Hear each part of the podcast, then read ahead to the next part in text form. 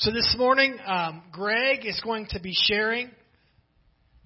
Uh, I'm gonna. I'm just to share this. One of the things that, as a pastor, God has really placed on my heart is that we have a multitude of voices in our church, and sometimes we get so conditioned to pastor's voice.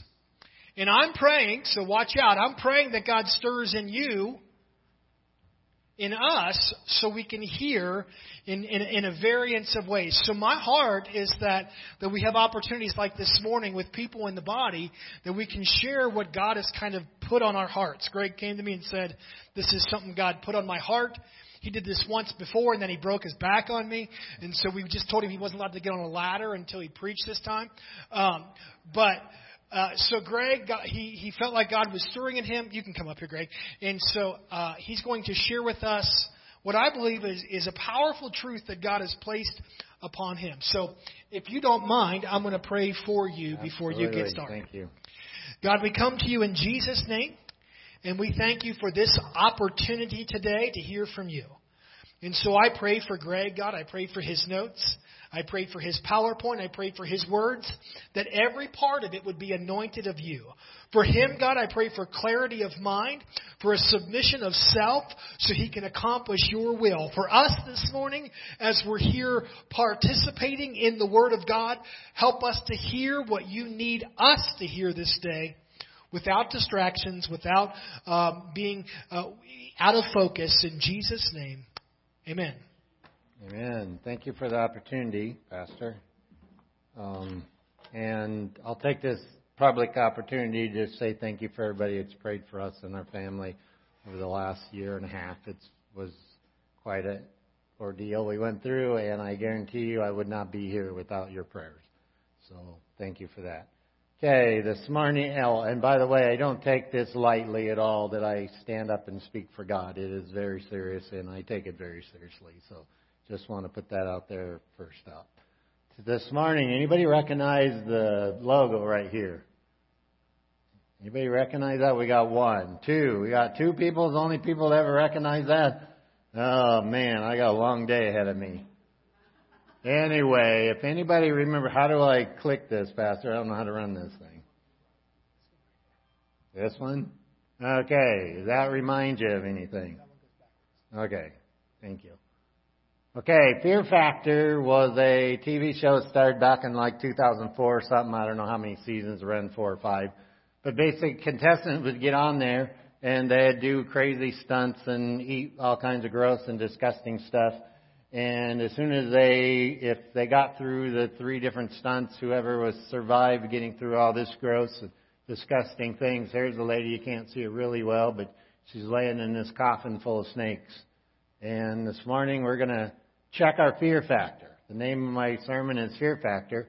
And I got the baptismal full translates, so if anybody wants to be the first to check their fear factor, we'll let you come up, but no. Um, but we are going to be checking our fear factor this morning. And there's interesting that the word talked about fear this morning. Well, there's two different kinds of fear. There's the kind of fear Satan wants us to have, which Basically, you hear Jesus and the Old Testament both talking about fear not, fear not, fear not. That's not what we're talking about this morning. We're going to look at the other, the kind of fear that God wants us to have. And so our beginning verse here today, where do I point this? Is Proverbs 9:10, 19:10, I think it's supposed to be. At least that's what I have down here. But the fear of the Lord is the beginning of wisdom. The knowledge of the Holy One is understanding. Okay, so that's kind of our base scripture. The fear of the Lord is the beginning of wisdom. What does it mean to fear the Lord? And how do we appropriate that fear? Because if, if God wants us to have it, obviously it's something necessary. So that's what we're going to be looking at this morning. And I am a Bible teacher, not a preacher, and so as Pastor says, I use Scripture to preach. It's rather than me blabbing a lot. Scripture does my teaching for me. So we're going to use a lot of Scripture. So let's have a quick word of prayer, and then I'll get started. Dear Heavenly Father, I just thank you this day for this opportunity. Thank you that uh, we're called to fear you, to have a fear of the Lord, and it's the basis for our faith. It's the basis for all things related to you. And we just thank you for that. May no one hear words of condemnation that are not from you, but hear your voice. In Jesus' name we pray. Amen. Okay, so if the fear of the Lord is the beginning of wisdom, then that basically that's the foundation. If you have no fear of the Lord, then you have no wisdom. Doesn't matter how many, again, from God's perspective, we're talking about, not from man's. Doesn't matter how many PhDs or how many doctorates or how many letters behind your name and how much education you have. If if you have no fear of the Lord from God's perspective, you're a fool. And the next verse we talk about that. Um, the fool says in his heart, "There is no God." So ultimately, if you don't believe in God, then God says you're a fool. If you don't believe in Him, that's kind of the foundational ideas here. But obviously, it's not just about believing in Him. The Scripture also teaches that um, demons believe and tremble. But obviously, demons aren't following after Him, so they've rejected Him. They lived with Him, and yet they reject Him. So it doesn't. It's not just believing that He exists. It's a little deeper than that. Which brings us to our next scripture here, which is Hebrews 11. It says, And without faith it is impossible to please God, because anyone who comes to him must believe that he exists, or he is, is how the King James uses it, that he rewards those who diligently seek him. Okay, so it starts out with faith, or with belief. We got to believe what God says.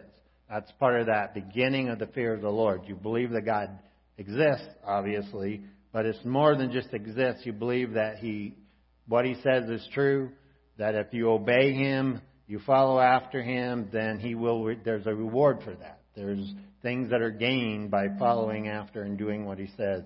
If you seek him, okay, part of that seeking, that's beginning of wisdom is to seek after him and, and have faith and believe what he says. Okay, so that's one definition the Bible gives us for the fear of the Lord. The next one is humility. Oops, I must have missed something. Um, or maybe that's not, did I skip? Nope, Pastor missed one in there, I think. Oh well, that's okay. I'll read it. it says humil- Proverbs 22:4 says humility is the fear of the Lord, and its wisdom. Humility is the fear of the Lord. Its wages are riches, honor, and life. So humility is the fear of the Lord. So you can't have humility without the fear of the Lord. Again, that's not happening yet. Humility is very important to the fear of the Lord. And we find that uh, Isaiah 57 says, this is God talking. He says, I live in a high and holy place, but also with the one who is contrite and lowly in spirit Okay, so that contrite heart is what humility looks like. Okay, that lowly spirit. We find the opposite of that in the world. What, what the rest of this verse went on to say is its wages, humility's wages, or the fear of the Lord wages, are riches, honor, and life. What we see in this world where the most pompous, arrogant people are the ones who look like they're the ones who are getting rich, right? They're the ones who get all the accolades and honor and life, but God's got a whole different lens He looks through. And He says the humble, the contrite in heart are those who reap the reward of riches, the true riches Pastor was talking about last week. Okay, so that's kind of the next one. Okay, that's probably that verse we just looked at. I should have snapped forward. Okay, so the next one is Another definition the Bible gives of the fear of the Lord the fear of the Lord is to hate evil. Okay, so God hates evil, and to fear the Lord, if we don't hate evil, then we don't have a proper fear of the Lord. We're, we're lacking something, which ultimately means we hate, if we have the proper fear of the Lord, if our fear factor is where it should be, then we're going to hate what God hates. We're going to love what God loves. What does God hate? Well, he hates sin, he hates evil, as it says in this verse, but he loves people who sin, and he loves people who are still, you know, involved in evil. Well, we also, if you have a proper fear of the Lord, we should hate sin, avoid sin, avoid evil, but we should love people, even though they sin and even though they're still involved with sin. So a proper fear of the Lord will cause us to hate what, what God hates and love what God loves. Okay, so then we come to the definition of the fear of the Lord. Okay, the fear of the Lord, this is, I look, the internet always answers everything, right? But this is one of them that I thought covered a pretty good perspective. It says the fear of the Lord is to have deep respect, reverence, and awe for God's power, His authority, and holiness. But rather than causing one to be terrified and afraid of God, a proper fear of the Lord causes us to love Him. Okay, so it's a deep awe and respect and and for God, but which before you're born again, you might be a little terrified of God, and rightfully so, because He is holy, He is powerful, He is, you know, He is can do all things, does do all things. But once we have the fear of the Lord that leads us to salvation, we understand His grace and mercy and love, then it causes us to love Him. When we, the more we fear Him, the more we love Him. So that's kind of the definition of the fear of the Lord that I thought was a pretty good perspective here. Okay. Um, ooh. So the benefits and results of the fear of the Lord. Here's a few scriptures we're going to go through really quickly that talk about some of the benefits and results if we fear the Lord. Okay, so Proverbs 10:22. The fear of the Lord adds length to life, but the years of the wicked are cut short. Who doesn't want length to your life? Mostly we all want to have a long, happy, prosperous life. The fear of the Lord, the Bible says, will bring us that. Okay, Proverbs 19 says, The fear of the Lord leads to life, and then one can rest content, untouched by trouble. Okay, it leads to life. Who doesn't want an abundant life? So, fear of the Lord will lead us to an abundant life. But it also goes on to say you can rest content, untouched by trouble. Does that mean if you fear the Lord, you won't have any trouble? If that's true, I clearly didn't fear the Lord the last year or so. I don't think that's what that means. What it means is you got to backtrack it. Jesus himself said, in this world you'll have trouble. So he's not saying just because you fear the Lord, you're not going to have any bad stuff happen to you. What it's saying is, even in your trouble, you can rest content. You can be content. You can know. You trust in God's goodness. You trust in His faithfulness. You trust in His heart. And so you can rest content even though there is trouble around you. Okay? Okay, the fear of the Lord, another benefit. He who fears the Lord has a secure fortress, and for his children it will be a refuge. Okay, so if you fear the Lord, it can be a secure fortress around you. But what I like about this verse, we got any mama bears or mama daddies in here that protect their children above anything? People will do anything to protect their children. And this verse tells us that if you fear the Lord, it'll cause a refuge to be around your children. Who doesn't want to protect their children? Pastor, in his sermon last week, said something about if you won't search for the treasure for yourself, search for it for your kids. Well, I would say that about fearing the Lord. If you want to look for the fear of the Lord for yourself and try to raise your fear of the Lord factor, raise it for your kids because it'll cause a refuge to be around your kids if we fear the Lord properly. Okay, and then the last one I got in, well, maybe not. The fear of the Lord is the foundation of life, turning a man from the snares of death. You know what? What's a snare? Yeah. Okay. It turns you from the snare. What is a snare? A trap, but it's a special kind of trap. It's a hidden trap that you can't see. It's not right out there. It's a hidden one because it's trying to that you fall in it unaware. Well, if we fear the Lord, God is basically saying here it'll help us see those traps that Satan sets for us that you can see them coming so we won't have to fall into those snares. Okay, so it um, anyway, how many addictions would be avoided if we saw it coming? It doesn't happen all at once. You slowly fall into that. How many marriages would be saved if we saw the snare that we are falling into with our bad habits or whatever? How many how much heartache would we miss if we could see these snares that Satan sets for us, and and we could avoid them. So the fear of the Lord will help us protect us from the snares. Okay, and then the last one in this part is Proverbs 16. Oh, 16, 6. It's not clicking. There we go. I'm probably pointing in the wrong place. Okay, through, through the love and faithfulness, sin is atoned for. Through the fear of the Lord, evil is avoided.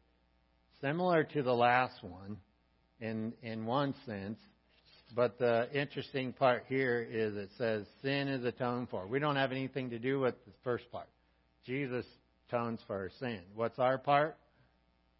To fear the Lord. And if we fear the Lord, then we will avoid evil. We yeah, evil is avoided. So we can avoid a lot of troubles in our life if we fear the Lord. Okay. Um, so we see little fear of the Lord in our society anymore. If you look in general society, there's not a lot of fear of the Lord out there. And there's some, in fact, I would dare say, even in amongst the church at large, the fear of the Lord factor is a lot lower than it should be. People just don't have that fear of the Lord in we that we should have. And I think there's probably some reasons for this. One of the reasons that I believe that is is because some of the things that the Bible teaches aren't really talked about much anymore. They're not taught a lot anymore. They're not preached about much anymore. And so when the, and there's a reason why these things aren't talked about or preached or or you know taught much anymore is because quite frankly they're not palatable to the general public. Okay, they're not politically correct. They're they're offensive to people, and you're going to be called hateful. You're going to be called judgmental. You're going to be say you're following the Old Testament or you're not following after grace. I mean, there's lots of names that'll be caught to you if you start talking about some of these unpalatable things. And so, um, anyway, what that basically comes down to then is that the fear, you're more, if, if we, how I waved it, if we avoid talking about something because people are going to make fun of you, then what are you really doing? You're fearing man instead of fearing God. How tragic is that when we're called to fear God and yet we fear man, so we keep our mouths shut? Okay, so that's a tragic thing. But here's a couple or a little list of some of the things that we're um, aren't preached much anymore. I guess I'm not sure how this is. I guess we'll just get them all up there. We don't talk about wrath. We don't talk about hell. We don't talk about judgment. We don't talk about sin. We don't talk much about repentance. Just a few of the lists. I'm going to read a few verses related to some of these topics, and believe me, there's I could spend a whole week talking about each one of these. So it's very short what we're going through, but just quick highlights that the Scripture does teach this stuff. not making this up. The fear I have enough fear of the Lord not to stand up here and purposely lead you astray. Okay, so I'm I'm trying to teach you what I believe the Bible teaches. Okay. And if you don't agree with my assessment up, go home and read it. Be a good Berean, as the scripture saying. Go home and read it, study it. Okay. So the first one is Revelations 14, 10, and 11. It says, they, it's kind of right in the middle of the verse, but you'll get it as we get through it. It says, They too will drink the wine of God's fury, which has been poured full strength into the cup of wrath they will be tormented with burning sulfur in the presence of the holy angels and the Lamb. The smoke of their torment will rise forever and ever. They will, there will be no rest day or night for those who worship the beast and its image, or for anyone who receives the mark of his name. Okay. Not a good drink there. A cup of wrath, wine of fury, not something very popular. Not it's not it's not a fun thing to preach about. I understand why nobody talks about it. It's not a fun thing. Their torment will rise forever and ever. This isn't good. But as if you're a non-believer, hopefully this will add to your fear of the Lord and help you find your way to God because this is this is real. This isn't this isn't a fake thing.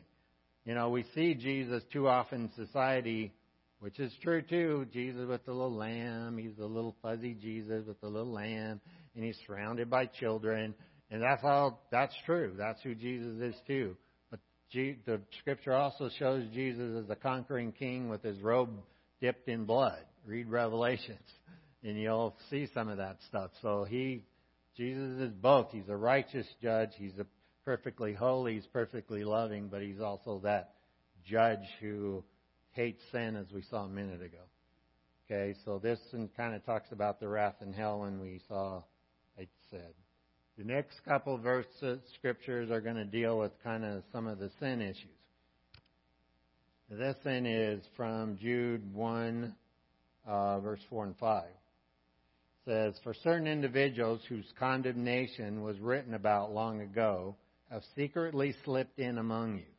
They are ungodly people who pervert the gospel, who pervert the grace of our God into a license for immorality and deny Jesus, our only sovereign Lord. Though you already know all this, I want to remind you that the Lord at one time delivered his people out of Egypt, but later destroyed those who did not believe. Okay, this is talking kind of about there's a newer movement in our world today about hyper grace. In other words, because Jesus' grace is so great, he's so loving that no matter, you know, everybody's going to get to heaven because Jesus paid that price for them. And that's kind of what this looks like. It's talking that same kind of thing happening. Is somebody came in and they're telling you, hey, because God's grace, you know, He forgave your sin and He He just loves you so much that you can you can just go on and do whatever you want because Jesus always forgives you, which is true. Jesus' grace does forgive us no matter what we do, but it's not it's not without its consequence. Okay, it's it's not he, the writer of uh, Jude goes on to say, hey, remember the children of Israel? They all got delivered out of their slavery. They all came out of Egypt, which is kind of a type of salvation, right? We are delivered from your slavery. You're delivered from your, from the bondage of sin. And yet he goes on here and he says, but later some of them were destroyed who didn't believe. So even though there's grace, we got to continue to believe. We got to continue to follow after what God God does, not just use to say, "Well, God forgives me, and God's grace is so great that I can just continue in our sin."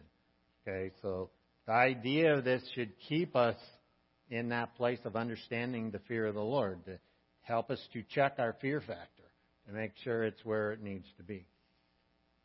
Um, okay, I'm going to take a little drink here. Oh, another heavy verse here, Colossians 3.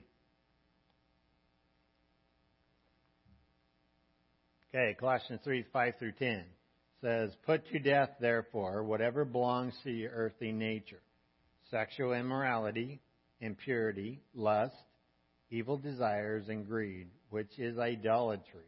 Because of these, the wrath of God is coming and is coming. You used to walk in these ways in the life you once lived, but now you must rid yourself of all such things as these anger, rage, malice, slander, filthy language from your lips. Do not lie to each other, since you have taken off the old self with its practices and have put on the new self, which is being renewed in the knowledge in the image of our Creator. Okay, it's got a list of of stuff there right at the beginning, and then it says, Because of these the wrath of God is coming. Okay, so if as non believers these things cause the wrath of God to come, then I like Romans said it better than I could. It says, uh, a little different translation there, but how shall we who died to sin live in it any longer? right? If, if the wrath comes because of such things, how do we who've been born again want to keep living like this? Okay? And so, again, if our fear factor is where it should be, we won't want to continue to sin. We shouldn't want to live that kind of lifestyle. Or if we are, it should cause us to check ourselves, make sure our fear factor, our fear of the Lord factor is where it needs to be. And if, you know, so maybe it's lacking if we're struggling with these things on perpetually. It doesn't mean we're never going to sin, we're never going to fall, we're never going to fail. But again, there's a whole list of stuff there that we can look at, and you know, if you think this this uh, message didn't step an awful lot of my toes, I had to do a lot of fear check factor checking in my own life because you know the the that's the whole point of this is we need to make sure our fear factor is where God wants it Okay, next is Matthew 7:13. Says, "Enter through the narrow gate, for wide is the gate and broad is the road that leads to destruction, and many enter through it. But small is the gate and narrow is the road that leads to life, but only a few find it." So, according to this, getting into the kingdom isn't necessarily that easy. It's a narrow gate, a small gate and a narrow road. The wide gate and the big broad road lead to destruction. And my one of the things that always bothers me, I guess it's the watchman thing that God's placed inside of me, but it bothers me. It doesn't hardly matter whose someone's passes away and doesn't matter whose funeral you go to. Inevitably people are talking about this loved one who's passed. They're in heaven dancing with all their relatives and uh, often even the preachers are talking about him being in heaven, and that's all fine and dandy, and I hope it's true. I, every bit in me hopes that these people have all found Jesus and found their way into the kingdom, you know, through repentance and following after him. But based on this verse, it's unlikely that everybody whose funeral you go to has actually found their way into the kingdom because narrow is that gate. And so and the, what bothers me when it comes to the fear of our fear of the Lord factor is that if Uncle Joe passed away and he was an atheist and a scoundrel, and I look at and say, well, if he's in heaven, then I don't have much to worry about because I'm better than Uncle Joe was. He was a scoundrel. And so basically it causes me not to look at my own fear. I don't have to worry about it because I'm better than him, right? That tends to be what we do and which maybe we shouldn't be doing it that way, obviously, but we do. And so it actually it reverses the backlash behind it is we are not worried about our fear of the Lord because they got in, then I can get in. We don't have to worry about it. Or if everybody gets in, we're back up to the, you know, the one a minute ago that we read about the grace. You know, His grace covers everything. It doesn't matter. So again, it's a narrow road, and it should cause us to uh, check our fear factor a little bit to make sure it's where it needs to be. Okay, next one. Told you we had lots of scripture. Hope you got your pens greased. Okay, Matthew 7:21. Okay, not everyone who says to me, "Lord, Lord," will enter the kingdom of heaven, but only the ones who does the will of my Father who is in heaven. Many will say to me in that day, Lord, Lord, did we not prophesy in your name? And in your name drive out demons, and in your name perform many miracles? But I will tell you plainly, I never knew you. Away from me, you evildoers. If there's any scripture in the Bible that causes me to check my own personal double check, even, I'll put it that way, my personal fear factor as a believer, this is one of them.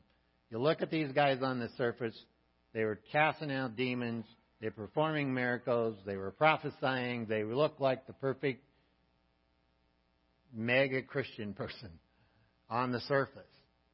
But clearly, somewhere in there, they weren't doing the will of the Father, because that's what that verse says, is only those who do the will of the Father. And how do we know that? Because Jesus says to him, I never, he didn't say I used to know you when you let yourself slip. He says, I never knew you. And he goes on to say, call them evildoers. So you can do all the right things and still clearly not have a true fear factor of God, right? Not have that true salvation experience. And so, man, this verse is one for me that really causes me to check my fear factor. And uh, this Isaiah 29 to me kind of explains maybe what's going on here. Uh, the Lord says through Isaiah, These people come near me with their mouth and honor me with their lips, but their hearts are far from me. Their worship me is based merely upon human rules that they have been taught.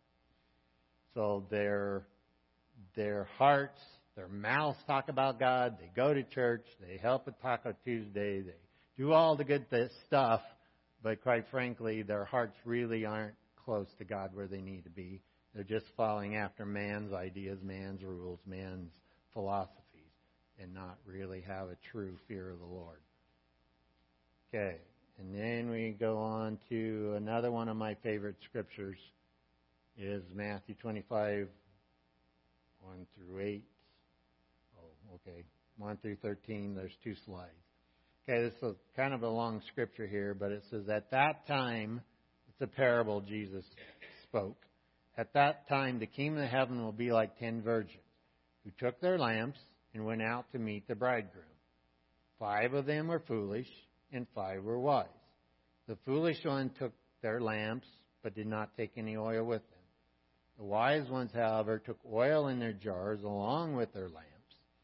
The bridegroom was a long time coming, and they all became drowsy and fell asleep. But at midnight the cry rang out, Here's the bridegroom, come out and meet him. Then all the virgins woke up, they trimmed their lamps. The foolish one said to the wise, Give us some of your oil, for your lamps are going out. No, they replied, there may not be enough for both of us. Instead, to go to those who sell oil and buy some for. Oops, I probably past you, aren't I? Am I passed you? Um, I lost my place. No, they replied, there may not be enough for both of us. Instead, go to those who sell the oil. The virgins who were ready went in with him to the wedding banquet. The door was shut. Later, the others also came, saying, Lord, Lord, they said, open the door for us. But he replied, Truly I tell you, I don't know you. Therefore, keep watch, because you do not know the day or the hour. This scripture is one I've wrestled over with as a teacher for a lot. Whether these virgins were all believers, were they not? To me, on the surface, they look certainly look like they, you know, first of all, they're virgins. They're waiting for the bridegroom, so that means they're pure. They're waiting for the Jesus being the bridegroom, you know, parable-ish. So on the surface, everything looks great. But what I discovered when I'm studying this is there's kind of a new dynamic to it that I found really interesting. Okay, they were split into five. There were five, what kind? Two kinds of virgins. Five were, what? Foolish, and five were wise. Okay, so we got five foolish ones and five wise ones. Okay, so there's a split. If we go back to my beginning scripture, how do you get wisdom? Okay. Fear of the Lord is the beginning of wisdom. So five were wise. That means they had the fear of the Lord. Right? Five were foolish. What did we learn at the beginning about a fool? A fool says in his heart there's no God. I'm not saying these virgins were atheists. I don't really believe that's what it's teaching. But they're foolish. Okay? So they're foolish, which means that they let their fear factor was very, or their fear factor was very low. It was not where it needed to be. And how do we know that? Well, what we see is they're half-hearted. The foolish ones were half-hearted. They were unprepared, and they really weren't very concerned about the Lord's return, or they would have been prepared. They were concerned about the bridegroom coming, they would have not been caught unaware. Okay, so they were foolish. Their their fear of the Lord factor had had dropped to the point where they didn't really care about what's happening here. And the other thing I found interesting just for myself was what did the five foolish and want to do? They wanted to get some oil from those who had a good fear of the Lord, from the wise. Give us some of yours. And the wise are like, uh, no, you got to go get your own. You cannot give your fear of the Lord to someone else. You can do what they did. You can point them. In fact, that's part of the point of this lesson. We need to raise our fear of the Lord factor so we can point people to where to go get it. But you can't give yours to them. You can't give it to your kids. Right? I can't give it to you. The pastor can't give you his. You have to find your own. So, anyway, so that, again, one of those scriptures that hopefully make us aware of um, our fear factor and help us check our fear factor. Okay, so the Bible, uh, in, in closing, I got a, the Bible has a couple examples of people who uh, got a fear of the Lord as they went. One was an unbeliever, and the other one is a believer who realized where they were, and then they got a good fear of the Lord. And they they talk about who God is.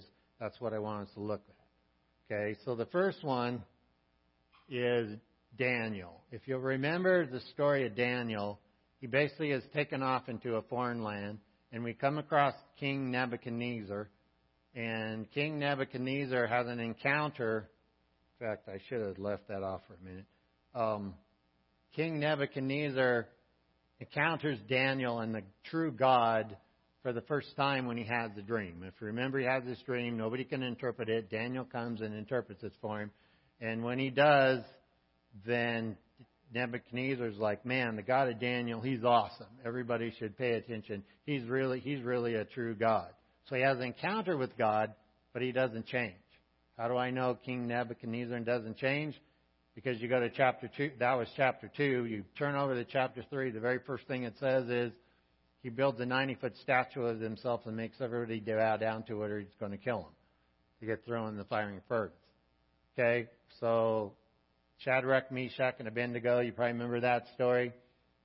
They get thrown in the fire. They don't get burned up, so they bring them out. King Nebuchadnezzar again has an encounter with God because he says, wow, there is no God like you know, this true God of the Hebrews. He's the God anybody who doesn't says anything bad about them, we're going to kill them now. So he has an encounter. He kind of sees it, but he doesn't really change. How do we know that? Because you chip to the next chapter, and he has another dream in which, in which God comes to him trying to get his attention and says, "Man, if you don't," well, Daniel comes and interprets it, but the dream basically was, if you don't serve me, you're going to become like a beast, and you're going to go live in the country. You're going to you know, eat grass like an ox, and until you come and fear me, basically is what it's saying, then this is you're going to lose your throne and live like a beast. Well, God gave him a whole year, Scripture says, but after a whole year, he'd never changed. He'd never humbled himself before God, and so then uh, it happens exactly what was in his dream, and he loses his throne. He loses his mind he lives out in the out in the desert or wherever it was that he lived. Daniel 4:34 comes up and it says, "At that time I Nebuchadnezzar raised my eyes toward heaven," which is the first step for you, whether you're a Christian or a non-Christian yet, pre-Christian I like to call them. We start getting our fear of the Lord factor by raising our eyes, realizing that we have to turn to a God, right? So he raised his eyes to heaven, and my sanity was restored. Then I praised the Most High. I honored and glorified him who lives forever. His dominion is an eternal dominion. This is what he's saying about God. And this is the part that we understand as, as we have a healthy fear of the Lord, we'll understand some of the things about God. His dominion is an eternal dominion. His kingdom endures from generation to generation. All the people of the earth are regarded as nothing. He does as he pleases with the powers of heaven and the people of the earth. No one can hold his hand back or say, What have you done? And some of the things I just wanted to point out is God, He does as he pleases. That's one of those understandings we need to have a proper fear of the Lord. No one he can hold back his hand. In other words, you can't stop God. You can't you can't we try to manipulate God even. Isn't it crazy that we as humans try to manipulate God? But you can't you can't change him. And no one can say, What have you done? We don't usually say it this way. Our way we would say it is, God, why are you doing that? Or why aren't you coming through for me? Why aren't you why is it taking so long? Why aren't you answering my prayer the way you want? But a true understanding of the fear of the Lord, we're not we understand that God is just, He does it right, and we have no place to say, you know, why are you doing it this way? Um, okay. And then it finished it out there. Basically, at the same time, my sanity was restored, my honor and splendor was returned to me. Again, some of that rewards we talked about earlier of life coming when you fear the Lord. Um, we drop down to the end that says, I, Nebuchadnezzar, praised and exalted and glorified the King of heaven because everything he does is right and all his ways are just. That is the fear of the Lord right there. Understanding that everything that God does is right, all his ways are just. And by the way, if we try to walk in pride before him, God's able to humble you if he decides to. Right? Just like he did Nebuchadnezzar. Okay, the lastly, this is pretty quick. We all know the story of Job, so I don't have to cap that one. But Job was a righteous man who fell into some major problems. His family all died. His health failed him, and um, anyway, just thing one thing after other happened to Job, and he he believed God, but he got the complaining, right? Big long complaint with God, or why are you why aren't you why do you do this? I'm righteous and anyway, when it comes down to it, we run into Job verse 33 in or chapter 33 and God starts to talk to Job and says, "Where were you when I created the earth? Where were you when I did all this?" So there's a two chapter thing, but at the end of it then the Lord says to Job, "Will the one who contends with the Almighty correct him?" In other words, are you going to tell me how to do my job? Really? Really, Job? You're going to tell me how to do my job? I'm God, right? Let him accuse his God. You're accusing me? If you're going to accuse me, then answer me. And I love Job's got a fresh fear of the Lord because he his response to it is, I am unworthy. How can I reply to you? I put my hand over my mouth. I spoke once, but I have no answer. Twice, but I will say no more. So he's like, God, I'm I'm not like not worthy even to talk back to you. Okay, so he got a fresh look of the fear of the Lord. And then God goes all in the rest of chapter 40 and chapter 41, God goes back into a whole nother thing about where were you when I was making the stores of snow and the stores of ice and all these great creatures of the sea and, you know, so God goes to tell about his attributes again, and we get to the beginning of Job 42. And and Job kind of says almost the same thing we saw Nebuchadnezzar say, which is again some of that thought process we have to understand about God. Then Job replied to the Lord, I know that you can do all things. Important thing for us to know. No purpose of yours can be thwarted. Pretty much same thing Nebuchadnezzar said. That nobody can stop you. Surely I spoke of things I did not understand, things too wonderful for me to know. So Job's like, I'm talking about stuff, but God, I don't know what I'm even talking about. I can't know you. Whole, you're so holy, you're so just, you're so righteous. I blab about stuff, but I don't know what I'm talking about ultimately. And that's kind of that position of truly having a good fear of the Lord. You said, Listen now, and I will speak. I will question you. And you, that was what the Lord had said to Job earlier. And Job's response is, My ears had heard of you, but now my eyes have seen you. Therefore, I despise myself and I repent in dust and ashes. That's what a good fear of the Lord will do for us. We will not despise ourselves in the sense of the way God sees us. But when you look at yourself and compared to the holiness, the power, the authority, all of God, we'll repent in dust and ashes and say, God, I'm just putting my hand over my mouth. I'm, you know, I've complained. I've said these things to you of why you didn't answer my prayers, why you take so long, why, why, why. But I have no right to do that. Okay, so the fear of the Lord is the beginning of wisdom. So, where is your fear factor this morning? I guess that's where we're going to just end there. Is where is your fear factor? Is at just as the host of the Fear Factor TV show at the end, he'd always say, "Is fear?" Apparently, fear was not a factor for you. I'm hoping fear is a factor for you. Okay, so is fear a factor for you? And if it's not, maybe we need to do some serious check of our own personal fear factor and and again dig into this stuff.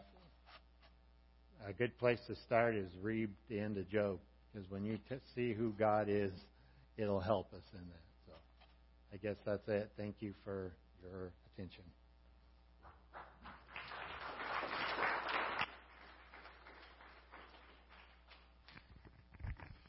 I have this because I did all that. Fear of the Lord is to have deep respect, reverence, and awe for God's power, authority, and holiness. But rather than causing one to be terrified and afraid of God, a proper fear of the Lord causes one to love Him.